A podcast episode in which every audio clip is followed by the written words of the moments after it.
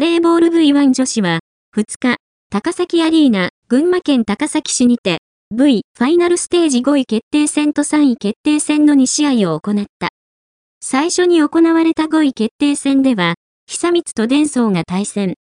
レギュラーラウンドでは、久光が2勝しているが、この試合は、デンソーが、ストレート、25-19、25-23、25-22で勝利した。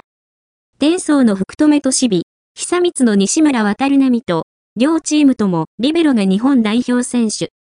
西村は、自分たちは、レギュラーラウンド3位で、相手よりも順位が上だから勝てるのではないかという隙があったと思う。戦い方を見つめ直しつつ、強さを磨いていけるようなチームになっていけたらと敗因について話した。一方の福留は、久光さんとは、皇后杯を含め、今年4度目の対戦となったが、最後にストレートで勝てたのはチームとしても良かったし、エアリービーズらしい試合になったと試合を振り返った。続いて3位決定戦が行われ、埼玉上尾とトヨタ車体が対戦。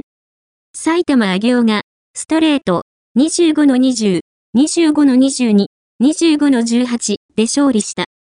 勝利した埼玉上尾の山岸茜主将は、先週の準決勝で敗れてから切り替えが難しい部分もあったが、チーム全員が3位になることに向けて走れていたからこそ、こうして勝てたと思う。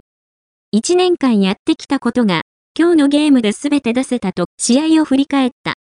一方、敗れたトヨタ車体の杉原ひなた主将は、若い選手が多い中で、この試合に対しての執念みたいな気持ちが、相手の方が上回っていたのかなと思う。でも、ファイナルラウンドの舞台に立てたことが、自分たちにとっては、すごく、大きな経験になった。